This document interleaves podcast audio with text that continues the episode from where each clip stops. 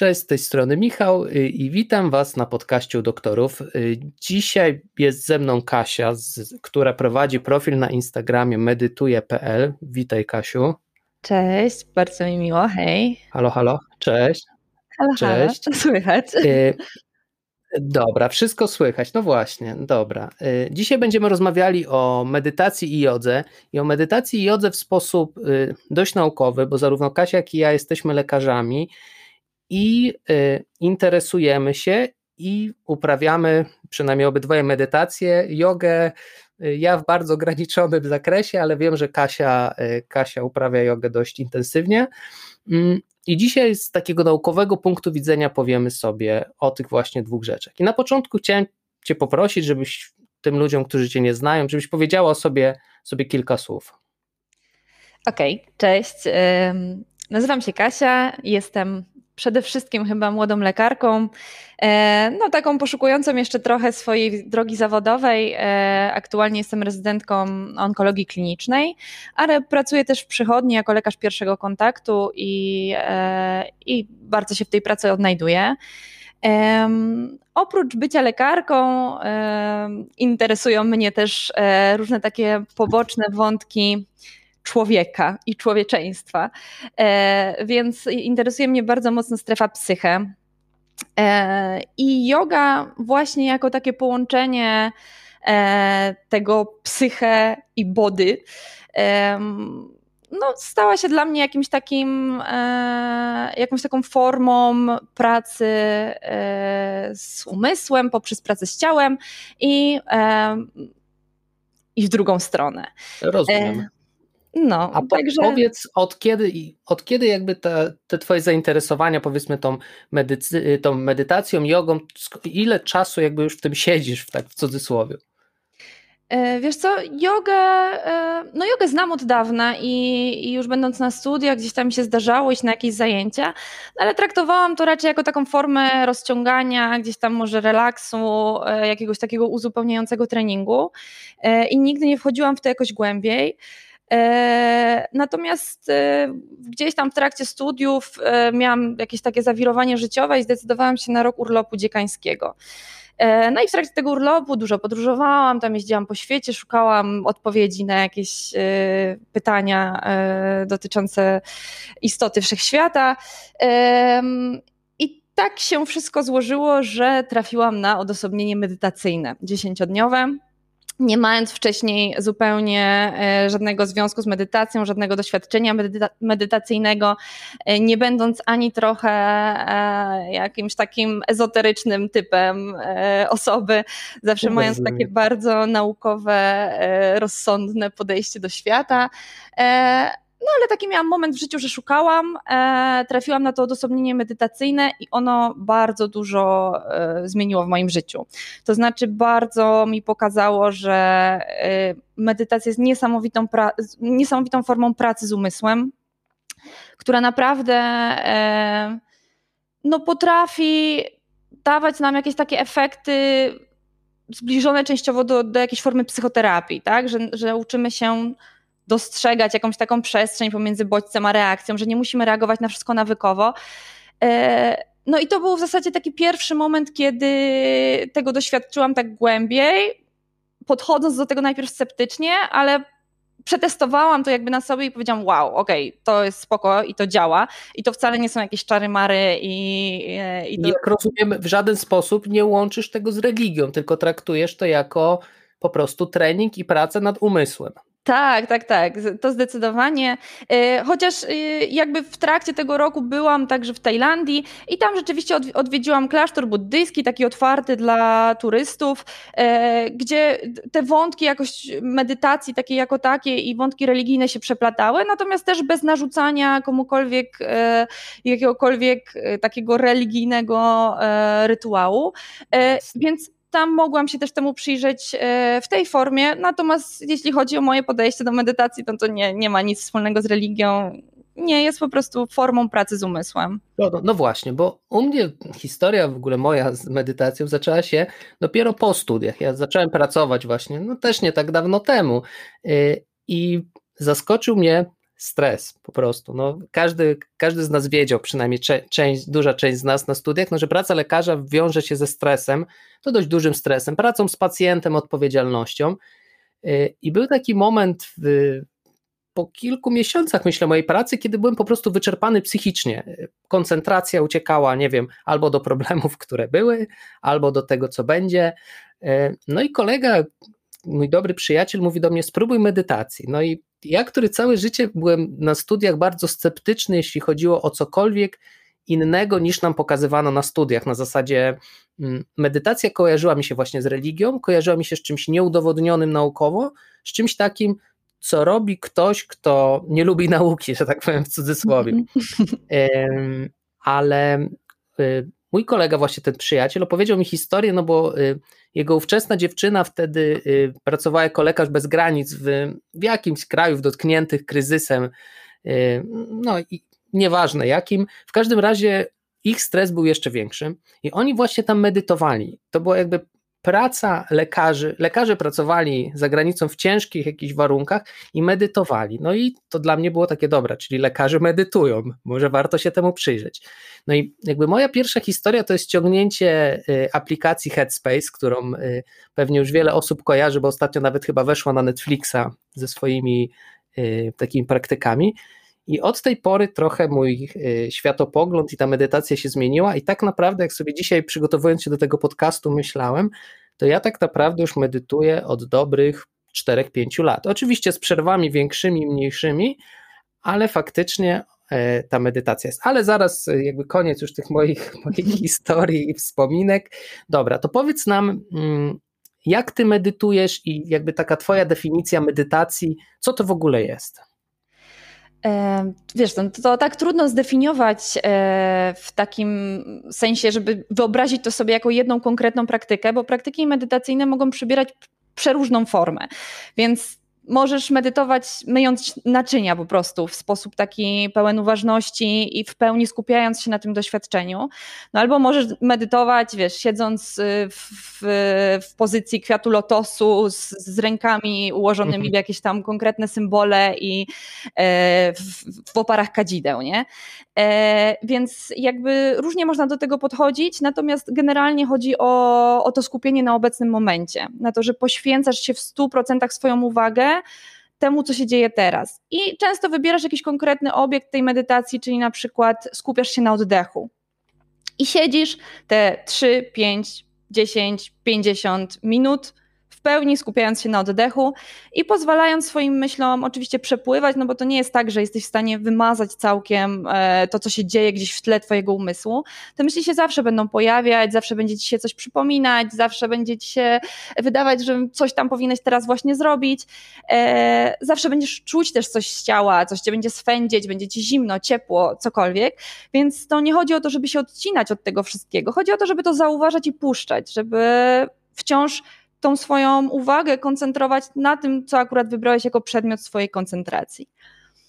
Rozumiem. Czyli po prostu. Yy przynajmniej na początek i to, co mówisz, zgadza się z tym właśnie, jak ja zaczynałem medytować, no bo mi zawsze medytacja kojarzyła się właśnie z pozycją kwiatu lotosu, z kadzidełkami, z jakimiś dźwiękami. No po prostu nie miałem żadnej wiedzy, jedyne z czego czerpałem no to popkultury, więc... No jasne, e, tak. To jest więc... częste wyobrażenie. Myślę, że, że wiele osób tak właśnie to postrzega i z tego względu też się nie chce w to angażować, bo, bo wydaje im się to bardziej takim jakimś dziwnym, półmagicznym rytuałem, a nie e, ćwiczeniem w zasadzie takim, e, jakąś praktyką mentalną. E, natomiast myślę, że warto, warto walczyć z tym mitem, no bo mm, myślę, myślę, że jesteśmy w stanie dużo zyskać dzięki temu. No właśnie, bo to, bo to tak do końca nie jest. No i jakby pomyślałem sobie, dobra, ten przyjaciel mnie namówił, ściągnąłem tą aplikację Headspace i oni do mnie mówią tak, usiądź gdzie chcesz, usiądź sobie, żeby ci tylko było wygodnie. No oczywiście ja pierwszy, pierwszy mój odruch to było, u, usiadłem na ziemi, skrzyżowałem nogi, no i po 30 sekundach nie byłem w stanie po prostu siedzieć, no bo nigdy wcześniej w taki sposób nie siedziałem. No i oczywiście po różnych tam grzebaniu w, w jakiejś tam literaturze, no okazało się, że po prostu na początek najlepiej usiąść wygodnie. Usiąść na fotelu, usiąść gdziekolwiek, zamknąć oczy właśnie i pilnować oddechu. Y, I ja pamiętam, to właśnie moja pierwsza medytacja to było jakieś 2-3 minuty, tak jak właśnie mówiłaś, w w których myślałem o wszystkim, o tym, co było, o tym, co będzie, co zrobię na obiad, jaką specjalizację skończę, nie wiem, czy ile pieniędzy będę zarabiał, a nie umiałem po prostu pilnować oddechu, czyli być w tym momencie. I po tej pierwszej medytacji, która była bardzo cięż, ciężka, pomyślałem sobie, kurczę, nie jestem zadowolony, jak mój umysł wygląda i chciałbym go trenować. No i tak się zaczęło właśnie u mnie. No to jest to, o czym mówisz, jest właśnie typowe. Znaczy, to też nie jest tak, że medytując lat 20 e, już nasz, nasz umysł jest jak tafla jeziora i w ogóle nie pojawiają się takie myśli, e, bo one się zawsze będą pojawiać i to też zależy od dnia, tak, od takiego e, mm, no, okoliczności i nastawienia w konkretnym dniu. Natomiast no, badania wskazują na to, że regularna medytacja rzeczywiście osłabia trochę aktywność tej tak zwanej default mode network, czyli takiej tej sieci neuronalnej, która e, no, odpowiada za to stałe błądzenie umysłu, za, takie, za tego narratora, który cały czas tak nam coś opowiada w umyśle. E, bez względu na to, co robimy, no to tam zawsze tak coś tam w, tym, w tej głowie e, opisuje nam tą rzeczywistość i komentuje mniej więcej to, co się dzieje. E, I medytacja pozwala nam troszkę to wyciszyć, tak żeby te doświadczenia, które nas spotykają, były przez nas odbierane bardziej takimi, jakimi są w rzeczywistości, a mniej takimi, jakimi sobie opowiadamy w głowie, że one są. No właśnie, właśnie. I to było jakby to, co, o czym ty mówisz, z czym się bardzo zgadzam, to było taki jakby efekt uboczny, który na początku efekt uboczny, no bo ja zacząłem medytować, żeby się nie stresować i faktycznie to takie siedzenie na początku dwie minuty, później trzy, tylko pilnowanie oddechu i pilnowanie tego, żeby mój umysł nie błądził, a jak błądził, żeby wracać do tu i teraz, do oddechu, spowodował, że ja faktycznie potrafiłem się wyciszyć, że potrafiłem się mm, być mniej zestresowany w domu i najzwyczajniej w świecie odpocząć, bo ja po stresie wracając do domu, no to mogłem iść pobiegać albo obejrzeć telewizję. I często żadna z tych jakby czynności, tych, no nie miałem innych sposobów, nie znałem jeszcze wtedy, nie dawała mi pełnego odpoczynku, a okazało się, że ta medytacja dała mi taki pełny odpoczynek umysłu, tak jakbym naładował bateryjkę, a efektem ubocznym właśnie było to, że pozbawiłem się trochę tego narratora i tego, że będąc nawet, nie wiem, jedząc dobry obiad, ja sobie gdzieś tam na początku błądziłem myślami, szukając tego, jak dobrą zjem kolację. I dzięki medytacji trochę faktycznie to przeszło. Jeszcze nie idealnie, ale. No, powiedz... droga jest zawsze długa, ale tak, tak. Też się zgadzam i też zauważam te plusy. Oczywiście, no, odwieczny problem polega na tym, że jak wracasz z tej pracy po tam x godzinach, no to masz ochotę się bardziej już położyć na tej kanapie i zrobić coś takiego bezmyślnego, włączyć ten telewizor, cokolwiek, żeby już po prostu nie musieć się wysilać. No a medytacja jednak jest jakąś formą ćwiczenia takiego, w którym musisz się skupić, musisz usiąść, musisz popracować tym umysłem trochę, tak? To nie jest łatwo skupić się nawet na tym oddechu, czy na nawet e, jeśli słuchamy jakiejś medytacji prowadzonej, no to i tak musimy ten umysł jeszcze skoncentrować przez te parę minut, zamiast bezmyślnie sobie tam tego Instagrama przewijać już w ogóle w pełnym rozluźnieniu. Więc czasem, e, no ja widzę sama po sobie, jak ciężko czasem mi się zmotywować do tego, mimo że mam świadomość, że tak naprawdę dużo więcej da mi to 5 minut medytacji niż nawet 15 minut e, przeglądania internetu, no to czasem jednak jest to walka. I to właśnie to jest, to jest to, co ja zauważyłem dokładnie tak samo. 5 minut medytacji, a 15 minut, nie wiem, powiedzmy Instagrama, że po tych pięciu minutach człowiek jest tak zadowolony, że pomedytował, ale zebrać się do tego jest tragiczne. Ale dobra, tutaj jakby nie wchodźmy w szczegóły, zakładamy tak, y, nigdy nie medytowałeś. Pierwsza rzecz, którą robisz, no albo możesz iść kogoś, kto cię nauczy medytacji, super, albo ściągnąć jakąś aplikację. No nie wiem, ja zaczynałem od Headspace'a, nie wiem, czy ty znasz jeszcze jakieś aplikacje, które mogłyby być pomocne w takim zaczęciu medytować, jakby ktoś chciał zacząć medytować. E, ja powiem szczerze, że nie korzystałam z żadnej aplikacji. Słyszałam o mm -hmm. aplikacji Smiling Mind, która jest chyba zbliżona do Headspace'a i wydaje mi się, że jest bezpłatna więc myślę, że to może być dobry trop. Natomiast jeśli chodzi o Headspace'a, to ten e, serial na Netflixie, który stworzyli, no jest czymś wspaniałym. Ja jestem w nim absolutnie zakochana e, i też w takiej formie graficznej e, no jest zachwycający. I też fajnie wprowadza do takich podstawowych założeń i podstawowych ćwiczeń medytacyjnych, także myślę, że bardzo warto sobie to zbadać. Jest dużo medytacji prowadzonych na YouTubie też. Zwykle nauczyciele nauczyciele jogi, którzy się jakoś tam w tej przestrzeni wirtualnej udzielają, też często wrzucają różnego rodzaju medytacje. Więc e, myślę, że można poszukać. Na początku te medytacje prowadzone są rzeczywiście najprostsze, chociaż prawda jest taka, że no możemy po prostu usiąść i obserwować ten oddech, tak? No, no właśnie, jest... bo jeszcze, tak, dokładnie, bo to jeszcze powiemy od razu, bo my trochę tak z Kasią rozmawiamy, no bo jednak jak już się trochę pomedytuje, to takie podstawowe rzeczy są już jakby takie podstawowe i jasne, ale y, medytacja prowadzona, czyli to znaczy, że ktoś właśnie aplikacja albo ktoś na YouTubie mówi ci dokładnie, co masz robić i pozwala ci pilnować się w koncentracji. Na zasadzie, że y, no pierwsza medytacja, jeśli będziecie próbowali, jeszcze nie medytowaliście, pokażę wam, jak łatwo zabłądzić w myślach i przez te powiedzmy 5 minut, które mieliście medytować, myśleć o tym, jak było u cioci na urodzinach dwa tygodnie temu. Y, a medytacja prowadzona pozwala w jakiś sposób powrócić do tu i teraz i pilnować właśnie w tym ćwiczeniu tej uważności. Później oczywiście można medytować, tylko sobie włączyć budzik, albo nawet bez budzika opcji jest, opcji jest dużo. No ale dobra, no, y, takie podstawowe założenia mniej więcej myślę powiedzieliśmy, na pewno jeszcze do nich coś tam powracam. No ale teraz co z tymi badaniami? No bo y, nie możemy jakby ty i ja jako lekarze, no chcielibyśmy zalecać pacjentom i sobie coś, co ma jakieś udowodnione działanie, coś, co wychwyciliśmy, co zobaczyliśmy, co wybadaliśmy, co obliczyliśmy, co faktycznie ma y, takie, y, że tak powiem, coś nam daje, oprócz tego, że tak powiem, dobrego samopoczucia. I czy ty znasz jakieś ciekawe badanie, które chciałabyś się na przykład z nami podzielić, albo badań jest cała masa i wydaje mi się, że ich, ich jest po prostu z roku na rok coraz więcej, bo temat medytacji mm, no wydaje mi się, że medytacja zdecydowanie wchodzi już teraz do takiego mainstreamu e, podejścia, no nawet w medycynie, że, że zaczyna się to gdzieś tam pojawiać e, w, w temacie zarządzania stresem, e, właśnie mindfulness zwykle, bo to zwykle pod tym pojęciem jest najbardziej rozpowszechnione te praktyki medytacyjne takie w naszym świecie zachodnim.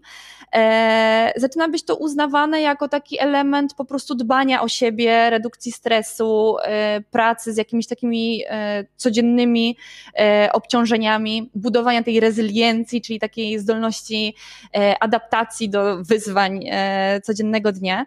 I badań jest naprawdę sporo i fajne jest to, bo mnie to w sumie najbardziej przekonuje, że sporo mamy teraz już takich badań opartych na neuroobrazowaniu, czyli takich badań, które nam pokazują w jasny sposób, że ten mózg osoby, która medytuje, naprawdę działa trochę inaczej niż mózg osoby niemedytującej. To jest super sprawa e, i to jest tak naprawdę taki dosyć świeży wątek. E, no bo kiedyś zakładaliśmy, że te mózgi nasze to już takie nam się wykształciły przez te lata e, naszego rozwoju, dzieciństwa, do jakichś tam wczesnych lat młodości. No i potem już takie są. I potem sobie ewentualnie zanikają, zanikają, prowadząc do jakiegoś otępienia ale nic tam dobrego się już w zasadzie nie dzieje.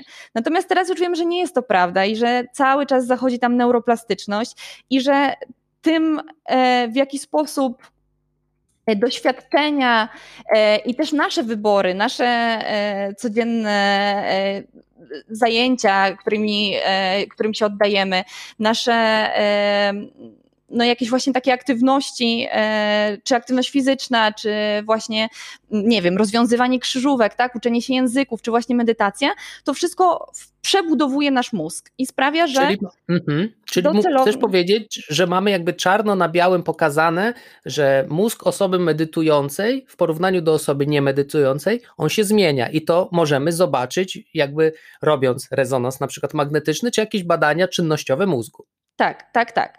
E, są badania, które badają e, to, co się dzieje w mózgach w trakcie medytacji, tak? No to takie są dosyć, e, wydaje mi się, znane obrazy, może też się spotkaliście, tacy mnisi w szatach buddyjskich z takimi elektrodami na głowie.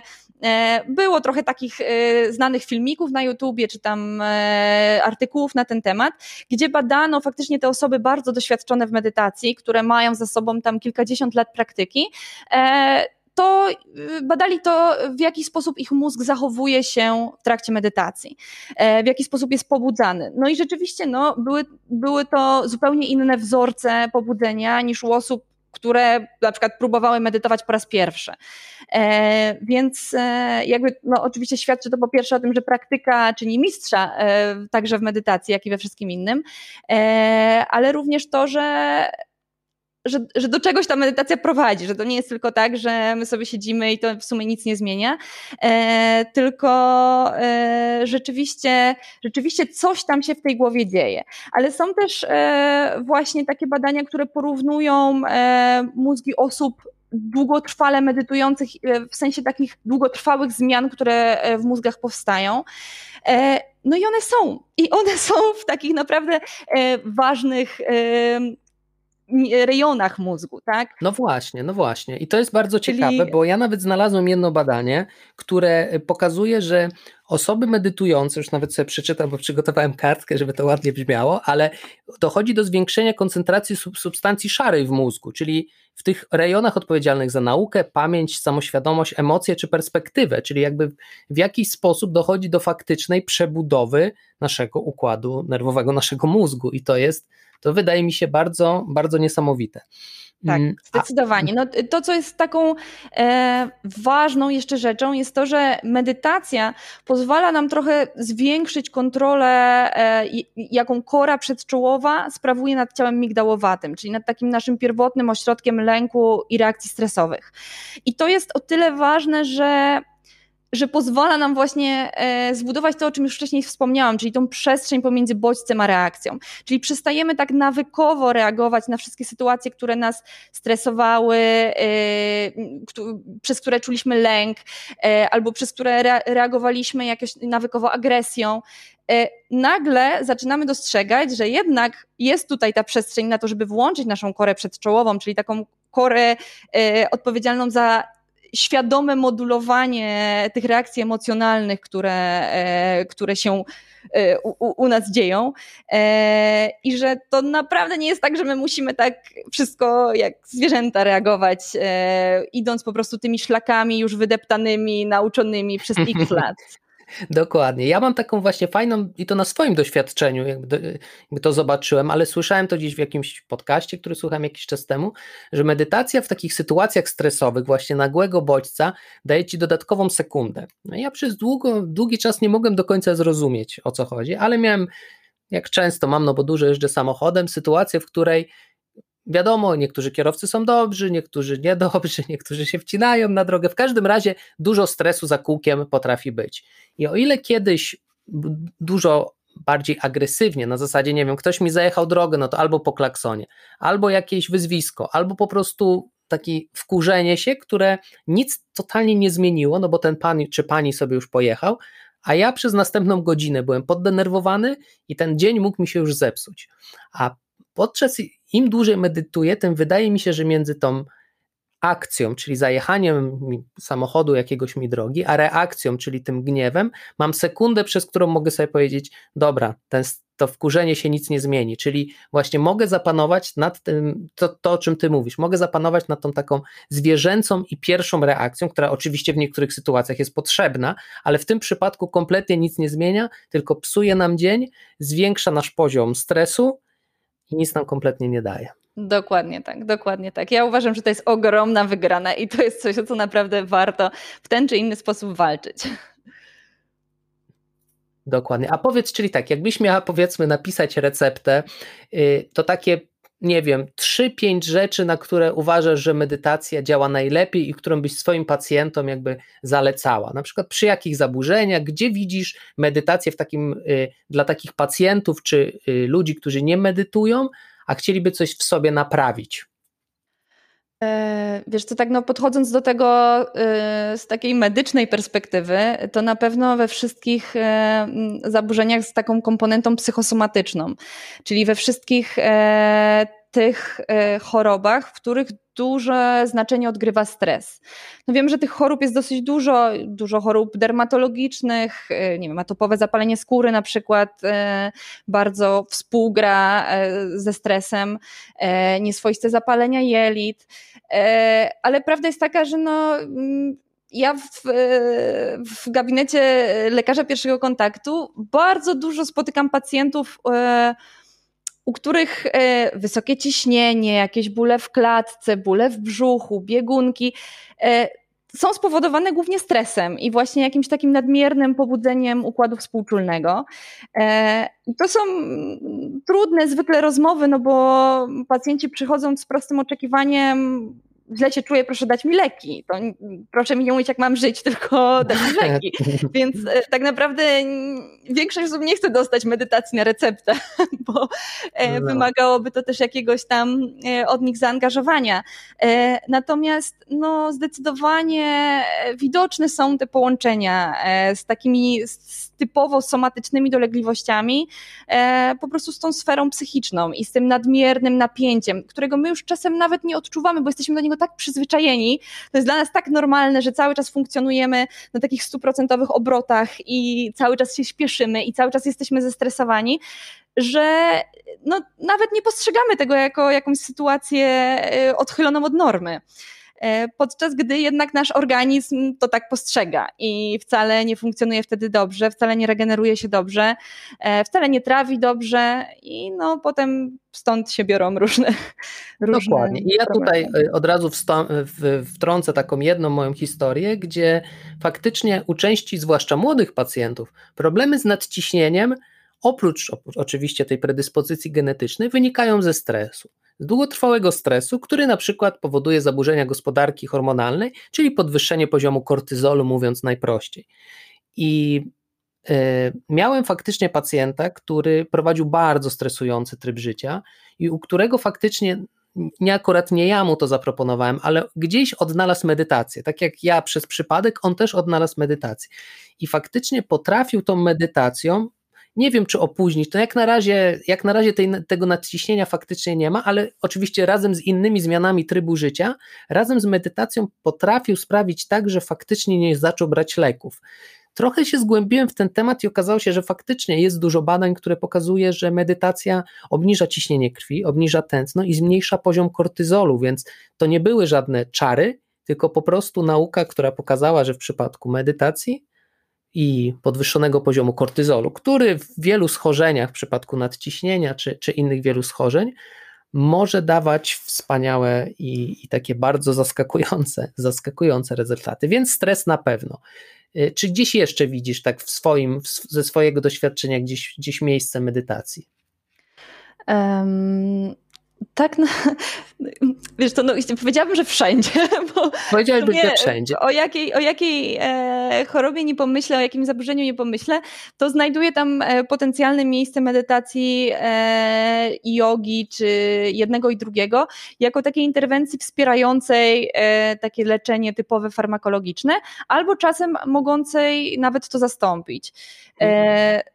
Znaczy... To powiem inaczej, powiem inaczej. Y, czy zgodzisz się ze mną, bo tak, ja widzę miejsce medytacji, tak, oczywiście wszystkie zaburzenia stresowe, czyli zarówno nadciśnienie u młodych osób, jak i mówisz, wszystkie choroby, na przykład te autoimmunologiczne, u których pewnie ci z Was, którzy będą słuchali, a mają jakąś chorobę autoimmunologiczną, to często też widzą, że Stres powoduje na przykład nasilenie tej choroby, rozregulowanie organizmu, więc jak najbardziej. Ale w przypadku na przykład zaburzeń snu widzę, że to może działać i, Oj, i też jest parę. Tak. Zdecydowanie więc, tak. więc jest parę fajnych badań, które pokazuje, że jeśli macie problemy ze snem, medytacja, zwłaszcza medytacja wieczorna, wyciszanie się yy, albo robienie tego w taki sposób nawykowy, może bardzo dobrze wpłynąć na wasz jakość i ilość snu. Czyli jeśli zarówno jeśli macie problem z zaśnięciem, albo utrzymaniem snu, albo długością, no medytacja tutaj ma naprawdę dobre badania, yy, które pokazują, że działa. Ja mam takie ciekawe badanie, które znalazłem i nie jest ono oczywiście przeprowadzone na jakiejś dużej próbie, czy, czy nie jest może badaniem idealnym, ale bardzo mnie zaciekawiło, bo robiono badanie osób, oczywiście podzielono osób, osoby na ludzi medytujących i niemedytujących i e, te osoby po jakimś czasie, chyba po 8 tygodniach medytacji, dostali zastrzyk, e, szczepionkę na grypę. No i oczywiście dostali ją zarówno ci, którzy medytowali przez 8 tygodni, i ci, którzy nie medytowali. I odpowiedź układu immunologicznego, wytworzenie przeciwciał, czyli szczepionka, najkrócej mówiąc, zadziałała lepiej, pacjenci zareagowali lepiej i lepiej odpornili się na grypę, ci, którzy medytowali. To jest też bardzo, bardzo ciekawe badanie, które znalazłem. Tak, to jest, to jest super ciekawy temat. Cała psychoneuroimmunologia, bardzo rozwijająca się teraz dziedzina.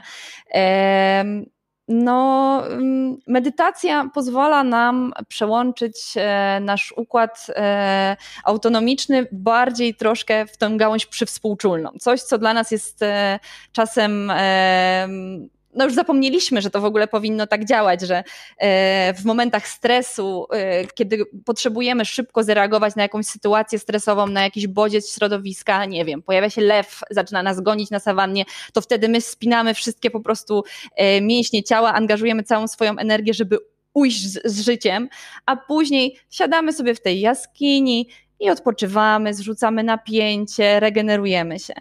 Teraz Trochę już tak nie mamy, bo my siedzimy w tym napięciu przez cały dzień, bo tutaj szef, tu telefon, tu y, w korkach, tu się śpieszę, tu muszę zakupy e, i jakby cały czas jesteśmy tacy przestymulowani, cały czas układ współczulny jest przybudzony, tak e, pobudzony e, i brakuje nam trochę tego przejścia na tą stronę przywspółczulną, czyli tą stronę relaksacji, wyciszenia, regeneracji, bo nawet jak wracamy do domu, no to i tak włączymy wiadomości o rany, znowu ta polityka, już nie mogę tego słuchać, skroluję na Instagramie, to znowu w pewien sposób mnie to stymuluje i pobudza. E, I tak naprawdę nie mamy takiego wyciszenia. Nawet często jesteśmy już tak przyzwyczajeni do tego, że cały czas otaczają nas bodźce, że pierwszą rzeczą, jaką robimy, y, wchodząc do pokoju, jest włączenie radia czy włączenie telewizora, że już w ogóle nie potrafimy nawet pobyć w ciszy przez chwilę. Więc yy, z tej takiej dysregulacji układu autonomicznego, yy, no, wynika potem wiele problemów, o których już powiedzieliśmy wcześniej, czyli też właśnie zaburzenia snu, e, jakieś zaburzenia natury psychicznej, e, ogólne złe samopoczucie, zaburzenia jakieś takie żołądkowo-jelitowe, e, zaburzenia kardiologiczne, wysokie ciśnienie. No, dużo się tego dzieje i, e, i warto właśnie też dlatego zwrócić na to uwagę. I medytacja jest, e, wydaje mi się, dobrym środkiem, żeby trochę się wyciszyć i trochę zacząć się bardziej regenerować. No właśnie, więc, więc tutaj jak najbardziej regeneracja właśnie, czy tego naszego układu współczulnego, przywspółczulnego, które, e, które no we współczesnych czasach dość dobrze, że tak powiem, są e, wykorzystywane dość dobrze, w sensie, że nadwykorzystywane. Mm, więc tutaj regeneracja jak najbardziej też. Jedno jeszcze ciekawa rzecz, o której w sumie nigdy nie miałem okazji sprawdzić, ale może, może to się zmieni, ale okazuje się, że medytacja i ból też mają dużo wspólnego. Mianowicie mm, część badań pokazuje, że no niestety zdarza się w medycynie, że y, ból jest i bólu do końca nie możemy opanować, albo możemy go opanować, ale kosztem innych efektów ubocznych po braniu leków przeciwbólowych. I w wielu przypadkach taka interwencja właśnie psychoterapeutyczna, czy właśnie medytacja potrafią spowodować, że pacjenci dużo lepiej radzą sobie z bólem, e, umieją go zmniejszyć, e, umieją sprawić, że nie zabiera im tej radości, radości z życia. I to chyba też jest, też jest ważna gałąź, moim zdaniem. Nie wiem, jak ty to tak, widzisz. Tak, zdecydowanie tak. E, znaczy, wydaje mi się, że to już jest coś, co rzeczywiście wymaga trochę więcej praktyki, że to nie jest tak, że usiądziemy 5 minut dziennie i już w ogóle nic nas nie rusza e, i, i to nasze odczuwanie bólu jest zmniejszone. Natomiast ja z tego mojego najdłuższego doświadczenia medytacyjnego, czyli z odosobnienia, rzeczywiście wyniosłam e, takie odkrycie, że nawet te nieprzyjemne doświadczenia z ciała, które płyną, e, no a jakby tam siedzieliśmy 10 godzin dziennie medytując, więc nieprzyjemnych doświadczeń z ciała było dosyć dużo, bo bolały kolana, plecy, było niewygodnie, już ile można siedzieć. E, więc jakby w tak długiej praktyce i w tak intensywnej praktyce rzeczywiście udało mi się w pewien sposób odkryć, że ja jednak tak nie muszę reagować na te bodźce, że okej, okay, boli mnie coś tam, ale czy to znaczy, że ja mam się frustrować z tego powodu i myśleć przez cały czas, boże jak to mnie boli, jejku, już nie mogę. No nie, mogę powiedzieć, okej, okay, to mnie boli, i wrócić Jasne. do oddechu, że mm po mhm. prostu zauważamy rzeczy, które się dzieją, bodźce, które płyną z naszego ciała, które płyną ze środowiska. No dzieje się mnóstwo złych rzeczy, generalnie na co dzień, każdego dnia, każdemu, ale to od nas tylko zależy, w jaki sposób do tego podejdziemy i czy poświęcimy temu swoją pełną uwagę i zapętlimy swoje myśli na tej złej rzeczy, która się dzieje i będziemy to tak cały czas wałkować w tej we w te, jakie to jest złe i jak to mnie boli i jakie to jest nieprzyjemne. Czy ja zauważę, że mnie boli i powiem, no dobra, ale zajmę się czymś innym jestem w stanie się zająć czymś innym. Dokładnie. I teraz tak, chciałem jeszcze powiedzieć o tym, że żebyście nie sugerowali się, że z, z, mojego doświadczenia i z tego, co też poszperałem trochę w, w, badaniach, medytacja nie jest dla wszystkich. I taka typowa medytacja, właśnie, żeby usiąść, zamknąć oczy, pilnować swojego oddechu, wydaje mi się, że dla niektórych osób, dla niektórych charakterów jest po prostu niewykonalna. Ja na początku trochę jak zacząłem medytować, no zobaczyłem te wspaniałe efekty, to stałem się trochę takim orędownikiem tej medytacji, że jeśli ktokolwiek miał jakiś problem yy, albo kogoś widziałem, pytałem, czy ty już medytujesz? Jak ktoś mówił, że nie, no to aż na siłę trochę czasem starałem się yy, ludzi wprowadzać w tą medytację, ale po czasie zrozumiałem dwie rzeczy. Po pierwsze, e, wydaje mi się, że nie każdy ma charakter do medytacji. To, o czym ty wspomniałaś, że można na przykład medytować myjąc naczynia, czyli niekoniecznie dla każdego musi to być mm, takie siedzenie, tylko dla niektórych może to być medytacja w ruchu, o której pewnie zaraz jeszcze powiemy, czy jakieś czynności, czyli ten trening uważności nie zawsze musi być taki sam. I myślę, że jeśli medytacja wam nie wychodzi, to mogą być dwie, dwa, no pewnie kilka powodów, ale możecie spróbować innego treningu uważności, niekoniecznie musi być to faktycznie ta forma siedzenia z zamkniętymi oczami i pilnowania swojego oddechu. No tak, nie wiem, czy się e, ze mną zgodzisz. Częściowo się z Tobą zgodzę. Znaczy, na pewno medytacja nie jest dla wszystkich i przede wszystkim nie jest dla osób, które są e, no, w jakimś takim głębokim kryzysie psychicznym, e, mhm. czy mają jakieś takie poważne zaburzenia psychiczne. Wtedy na pewno warto wszystkie praktyki medytacyjne i wszystkie podejścia do medytacji konsultować z, ze specjalistą, czyli z prowadzącym lekarzem psychiatrą e, szczególnie takie jakieś intensywne praktyki, czyli wielogodzinne medytacje, czy jakieś odosobnienia medytacyjne, to jest dosyć głęboka praca z umysłem i na pewno nie jest odpowiednia dla wszystkich i nie w każdym momencie. Także do tego z pewnością trzeba podejść e, bardzo uważnie. Natomiast co do tego, co powiedziałeś, znaczy może tak być, że rzeczywiście nie wszyscy dobrze się odnajdują w takiej medytacji statycznej. Natomiast z drugiej strony, jakbyś mnie zapytał pięć lat temu, to ja też bym się nie odnalazła w takiej medytacji. To znaczy, ja totalnie jestem też osobą bardzo aktywną, która cały czas planuje nowe rzeczy, robi trzy rzeczy naraz i też dla mnie to było ogromne wyzwanie, natomiast bardzo dużo mi dało, więc tak naprawdę uważam, że osoby takie, którym się wydaje, że medytacja nie jest dla nich, to powinny się tym bardziej zainteresować, bo potencjalnie mogą z niej e, wyciągnąć jeszcze więcej. Bardziej jest takie no. znane powiedzenie, że jeśli e, nie masz czasu na medytację, to znaczy, że tym bardziej powinieneś go znaleźć. Czyli właśnie osoby, które są takie zabiegane, zapracowane mówią, nie, medytacja nie dla mnie, 10 minut mam siedzieć na poduszce i nic nie robić, ja to tak nie mogę. To właśnie może warto spróbować. Bo... Może, może powiem inaczej, bo i oczywiście zgadzam się z Tobą tutaj. Y, chodzi mi, chodziło mi może o coś innego, że jeśli chcecie wejść w ten temat medytacji, właśnie uważności, nigdy tego nie robiliście, to y, dla niektórych mm, osób łatwiej będzie zacząć od, inne, od innych metod, bo może powiem na przykładzie mojego kolegi, który kilkukrotnie podchodził do medytacji i po prostu y, rozpierała go energia, kompletnie nie mógł się skupić na, na tej medytacji. Ale już z drugiej strony medytacja właśnie jakaś w ruchu, czy, czy koncentracja uwagi podczas ruchu, czy czegoś innego sprawiła, że on jakby zobaczył, że to ma sens i z jakby większym zapałem podszedł do medytacji, bo wiesz o co mi chodzi, jeśli ktoś nigdy nie doświadczył tego efektu medytacji, no to bardzo trudno mu będzie się zmusić kilka dni, że dwie osoby sobie, czy tam kilka mówi w jakichś podcastach, czy na YouTubie, że w sensie nie, bardziej chodziło mi, żeby się nie zrażać i próbować różnych form, y, że tak powiem, tego mindfulness, bo warto. Może o, tak, może jasne, jasne, jasne. Z tym masz dużo racji i rzeczywiście no z tego powodu yoga często jest takim właśnie tym krokiem wstępnym dla osób, y, które trochę by tam chciały się jakoś zrelaksować, jakoś popracować z tym stresem, e, ale też się nie widzą w takiej statycznej medytacji. I rzeczywiście dużo osób poprzez jogę, którą na początku traktują jako no, rozciąganie, jak jest, jakąś taką formę ćwiczeń fizycznych, z czasem znajdują w tym rodzaj medytacji w ruchu i później przechodzą też do medytacji takiej bardziej statycznej, która już tego ruchu nie potrzebuje.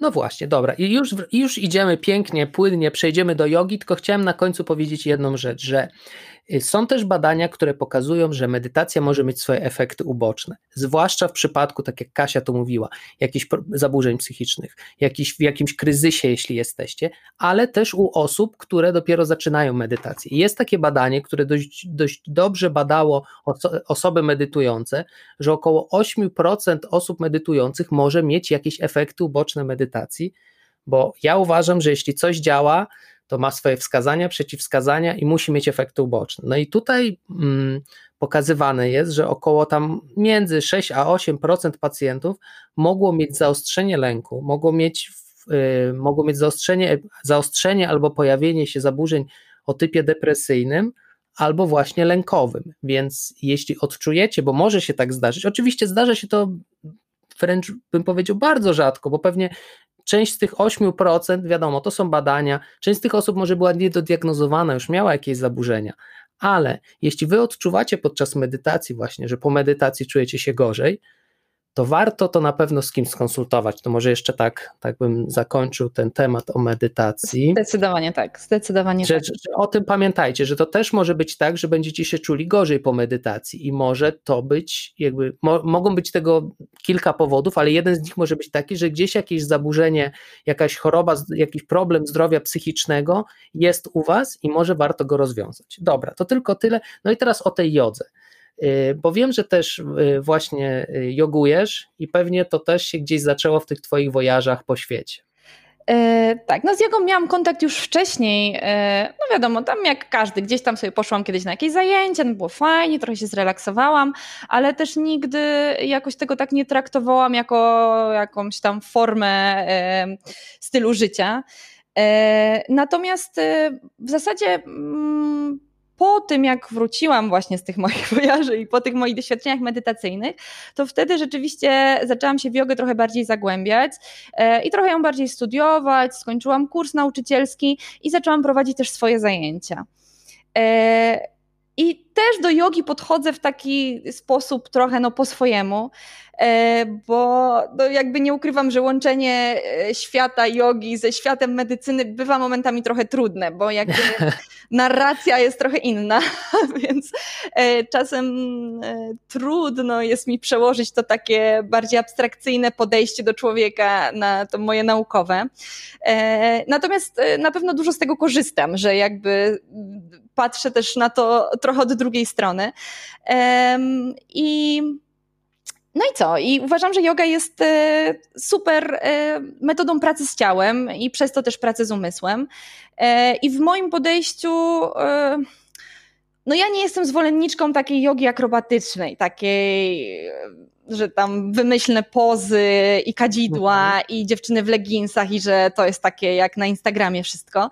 E, raczej lubię traktować jogę jako po prostu taką dosyć łagodną formę pracy z ciałem, pracy z oddechem, e, gdzie pracujemy nad tą reedukacją oddechową, nad tym, żeby oddech był właściwy, spokojny, e, zsynchronizowany z ruchem, jeśli to możliwe. E, nad tym, żeby ciało było przede wszystkim sprawne, mobilne, żeby rozruszać stawy, żeby czuć się w tym ciele dobrze. Nie, żeby ono robiło jakieś ekstremalne pozy, miało nie wiadomo jakie zakresy, żeby robić szpagat, mostek, stanie na głowie i nie wiadomo co jeszcze, tylko żeby po prostu przyjemnie się rozruszać.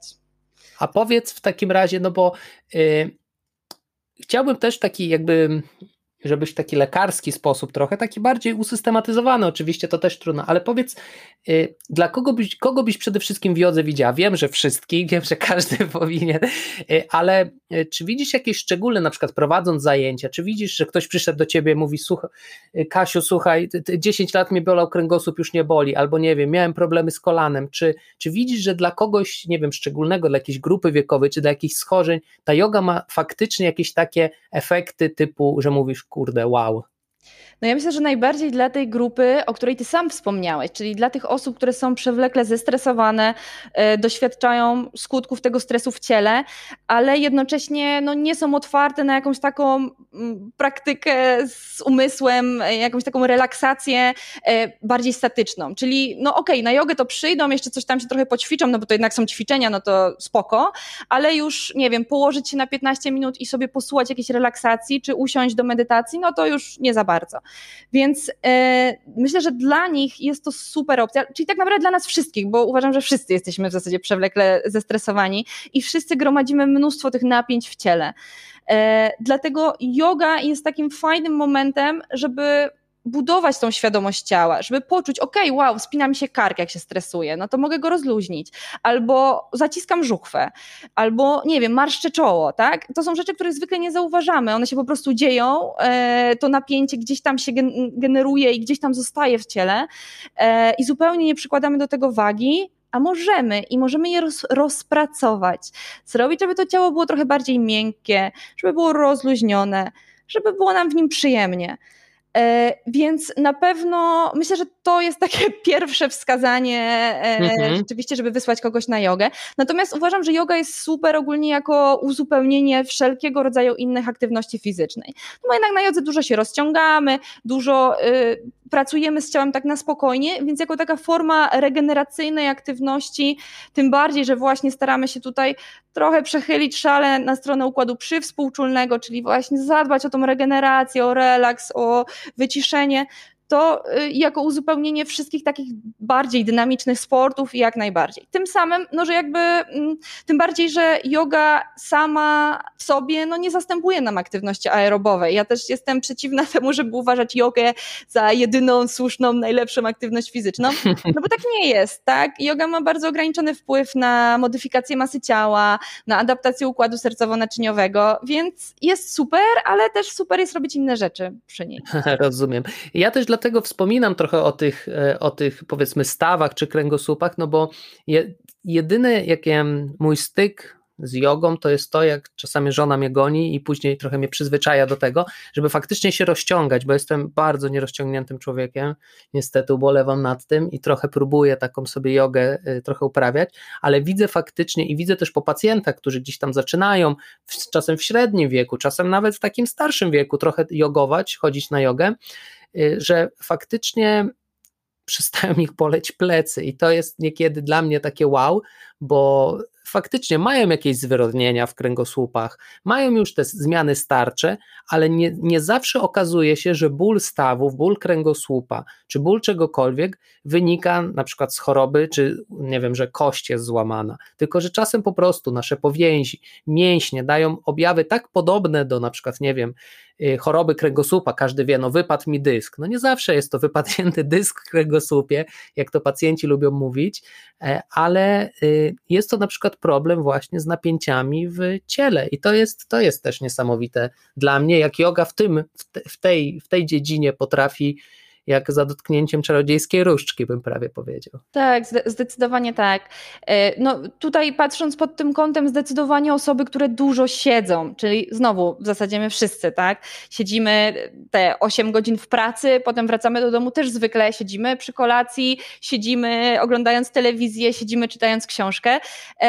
No jest to, no nie do tego zostaliśmy stworzeni dawno temu i nie w ten sposób e, ta ewolucja powinna była pójść, e, żebyśmy teraz w tak niefizjologicznej dla nas pozycji spędzali cały dzień. No i niestety to się potem e, odbija na tym, jak się czujemy, odbija się na tym, że bardzo wielu, no nie wiem, wydaje mi się, że 30% pacjentów, którzy do mnie przychodzą w przychodni, to są osoby, które przychodzą, bo boli ich kręgosłup.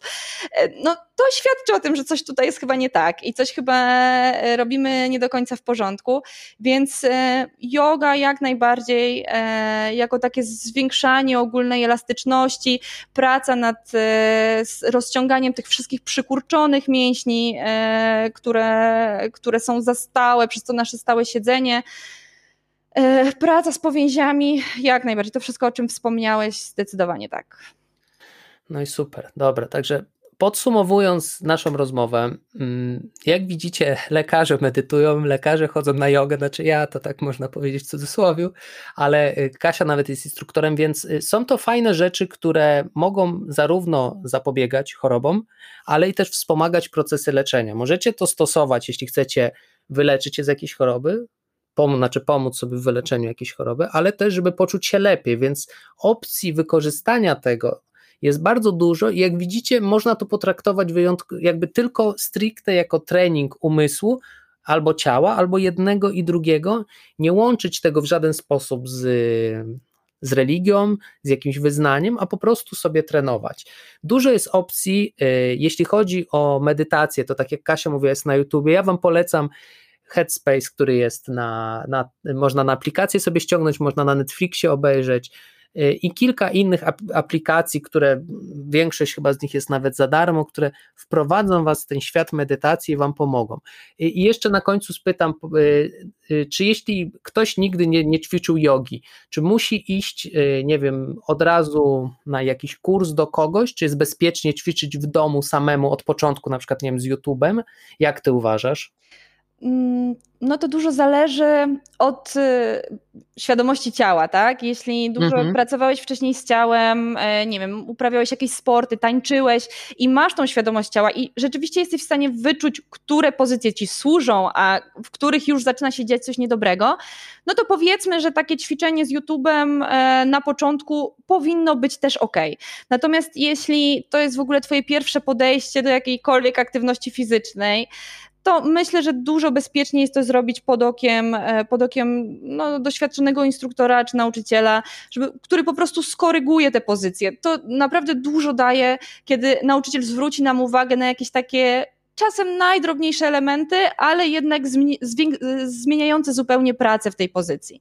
Także mhm. polecam, polecam e, szkoły jogi e, czy zajęcia jogi. E, natomiast wiadomo, no YouTube też jest jakąś opcją, szczególnie jeśli z jakichś tam przyczyn najpierw się boimy trochę pójść albo chcemy spróbować w ogóle, czy, czy to jest coś fajnego, to można spróbować.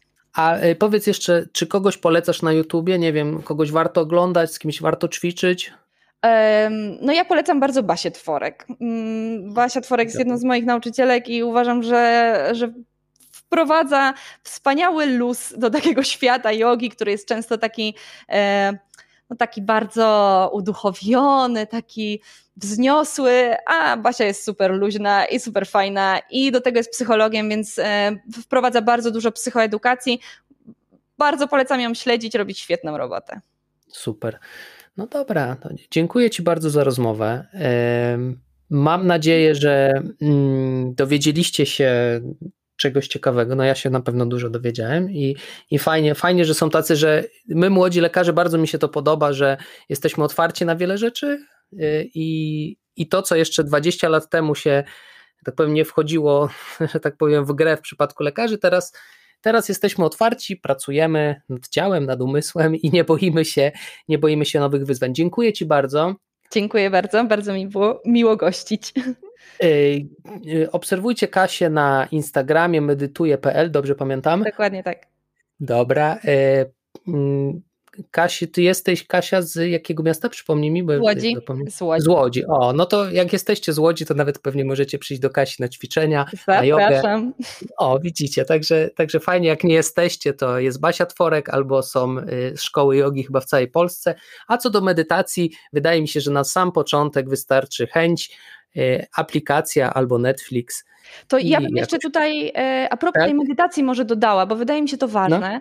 No. Są takie kursy MBSR, które, e, czyli Mindfulness Based Stress Reduction, które są bardzo takimi ustrukturyzowanymi kursami wprowadzającymi do medytacji i wprowadzającymi do takich metod mindfulness, relaksacji one są dosyć dobrze przepadane. To jest ciekawe, ale naprawdę e, same te kursy mają dosyć dobrą prasę naukową e, i są wykorzystywane często też jako właśnie takie wsparcie e, no też w medycynie, czyli tam w, w leczeniu różnego rodzaju zaburzeń.